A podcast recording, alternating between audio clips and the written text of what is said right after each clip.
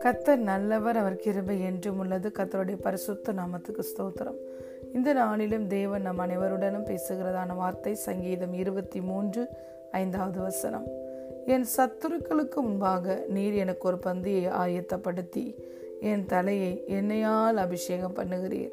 என் பாத்திரம் நிரம்பி வழிகிறது. Amen.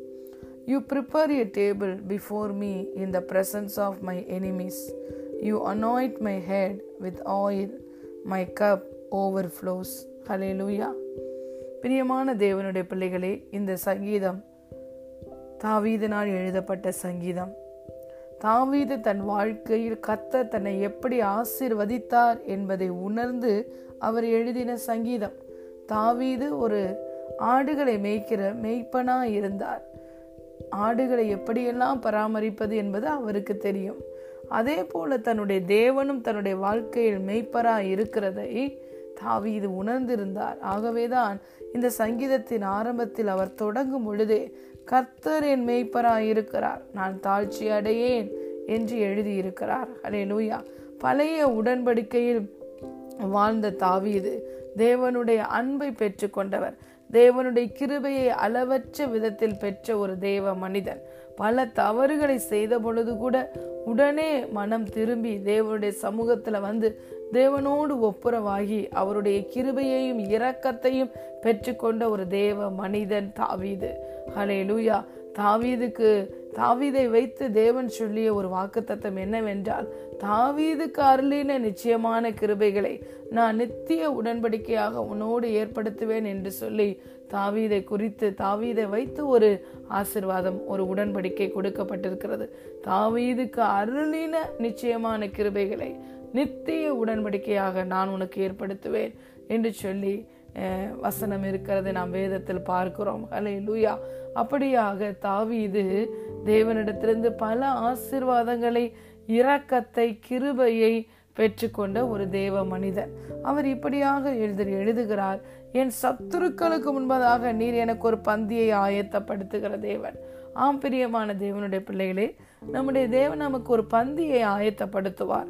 நம்மை ஆசீர்வதிப்பார். அலே லூயா யாருக்கு மத்தியில் நம்மை ஆசீர்வதிப்பார்? In the presence of our enemies our horn will be exalted by our Lord நம்முடைய கொம்பு நம்முடைய சத்துருக்களுக்கு முன்பதாக உயரும். நம்முடைய சத்துருக்களுக்கு முன்பதாக நமக்கு ஒரு பந்தியை கத்தர் ஆயத்தப்படுத்துவார். அலே லூயா அப்படிதான் தாவீதுக்கும் பந்தி ஆயத்தப்படுத்தப்பட்டது. சொந்த குடும்பத்தினால் ரிஜெக்ட் பண்ணப்பட்ட ஒரு தேவ மனிதன் தாவீது. ஹலே லூயா அவர் எந்த விதத்திலையுமே அவர் மிகவும் பயனுள்ள ஒரு மனிதன் என்று எண்ணாமல் ஆடுகளை மேய்க்கும்படி ஒரு ஆட்டை மேய்க்கிற மேய்ப்பனாக அவனுக்கு ஒரு வேலை கொடுக்கப்பட்டது. ஆனால் தேவன் எப்படி அவரை உயர்த்தினார்? எல்லாருடைய கண்களுக்கு முன்பதாக ராஜாவாக உயர்த்தினார். அவர் ராஜாவாக இருந்த பொழுது எல்லா யுத்தத்திலையும் தாவீதுக்கு கத்தர் ஜெயத்தை கொடுத்தார். ஹலே லூயா எப்பொழுதெல்லாம் எல்லாவற்றையும் இழந்து போனானோ அது எல்லாவற்றையும் மீண்டும் திருப்பி கொள்ள கத்தர் தாவீதுக்கு உதவி செய்தார். எப்பொழுதுமே சத்துருக்களுக்கு முன்பதாக அவனுடைய தலை குனிந்து போகாமல் அவன் சத்துருக்கள் அவனை அவனுடைய ஜீவனை போக்கும்படி தொடர்ந்து ஓடி வந்தாலும் கத்தர் தாவீதுக்கு சகாயராயிருந்து கத்த தாவீதை பாதுகாக்கிறவராய் இருந்து சத்துருக்களுக்கு முன்பதாக தாவீதுக்கு ஒரு பந்தியை கத்தர் உயர்த்தினார். ஹலே லூயா பாருங்க அடுத்த வார்த்தை அவர் சொல்லுகிறார் என் தலையை எண்ணெயினால் அபிஷேகம் பண்ணுகிறேன் அந்த அபிஷேகம் பண்ணப்பட்டதுடைய அந்த நினைவு அவருடைய மனதில் எப்போதும் எவர் கிரீனா இருக்கிறது. ஏன்? கத்தர் தாவீதை சகோதரர்கள் மத்தியிலே ராஜாவாக அபிஷேகம் பண்ணினார். சாலமோன் தீர்க்கதரிசியை கொண்டு. ஹலே லூயா அப்போ பாருங்க அந்த அபிஷேகம் நடந்த பொழுது அவன் அபிஷேகம் பண்ணப்பட்ட போது முழு குடும்பத்தினாலும் மறக்கப்பட்ட ஒரு மனிதனாக இருந்தான். முழு குடும்பத்தினாலும் ரிஜெக்ட் பண்ணப்பட்ட ஒரு தெய்வம் மனிதன் தாவியது ஆனால் சாலமோன் தீர்க்கதரிசி கேட்கிறார் நீர் காண்பித்த எல்லா பிள்ளைகளையும் கத்த நிராகரித்து விட்டார். இனி ஏதேனும் ஒரு பிள்ளை உனக்கு இருக்கிறதா? என்று சொல்லி கேட்ட பொழுதுதான் அப்பாவும் அம்மாவும் நினைவு கூர்ந்து தாவீதை அழைத்து வர சொன்னார்கள். சொந்த சகோதரருடைய கண்களுக்கு மத்தியில் கத்த தாவீதை ராஜாவாக அபிஷேகம் பண்ணினார். அலே லூயா ஏன்? சகோதரர்களே சத்துருக்களாய் இருந்தார்கள் தாவீதுக்கு. பெலிஸ்தீனாய கோலியாத் இஸ்ரவேல் ஜனங்களை தன்னுடைய வார்த்தையை கொண்டு நடுநடுங்க வைத்துக் கொண்டிருந்த பொழுது யுத்த களத்துக்கு வந்தான் தாவீது. தாவீதுக்குள்ளே இருந்த ஒரு ஸ்பெஷல் குணம் என்ன? தன் தேவனாகிய கத்தருடைய நாமத்தை அவன் நிந்திக்கிறதை கண்டு வைராக்கியம் கொண்டான். ஒரு சின்ன ஒரு உடல் உடல் உடலை கொண்ட ஒரு மனிதனாய் தாவீது இருந்தாலும் அந்த யுத்த வீரனுக்கான ஆயுதங்களை தரித்து கொள்ள கூட அவனுடைய உடல் அமைப்பு இல்லாமல் இருந்தாலும் அவன் ஐந்து கூழாங்களை எடுத்துக்கொண்டு கத்தராகிய தேவனுடைய நாமத்தில் நான் வருகிறேன் என்று சொல்லி அந்த பெரிய பெலிஸ்தியனை அவன் வீழ்த்தினான். இந்த யுத்தத்திலே கர்த்தர் தாவீதோடு கூட இருந்து தாவீதுக்காக யுத்தம் செய்து தாவீதுக்கு வெற்றியை தந்தார். எல்லாரும் இவன் ஒரு சிறு பையன். ஆடுகளை மேய்க்கிற ஒரு சின்ன மெய்ப்பன் என்று அவருடைய கண்கள் பார்த்தது. ஆனால் கர்த்தர் தாவீதை எப்படி பார்த்தார்? ஒரு யுத்த வீரனாய் பார்த்தார். கர்த்தர் தாவீதோட கூட இருந்ததினால் அவன் சத்துருக்களுக்கு முன்பதாக அவர் நல்ல யுத்த வீரனாய் இருந்து பெலிஸ்தியனாய கோலியாத்தை வீழ்த்தி தள்ளினான். அவன் தன்னுடைய வெற்றியை முன்பதாகவே டிக்ளேர் பண்ணிட்டு போனான்.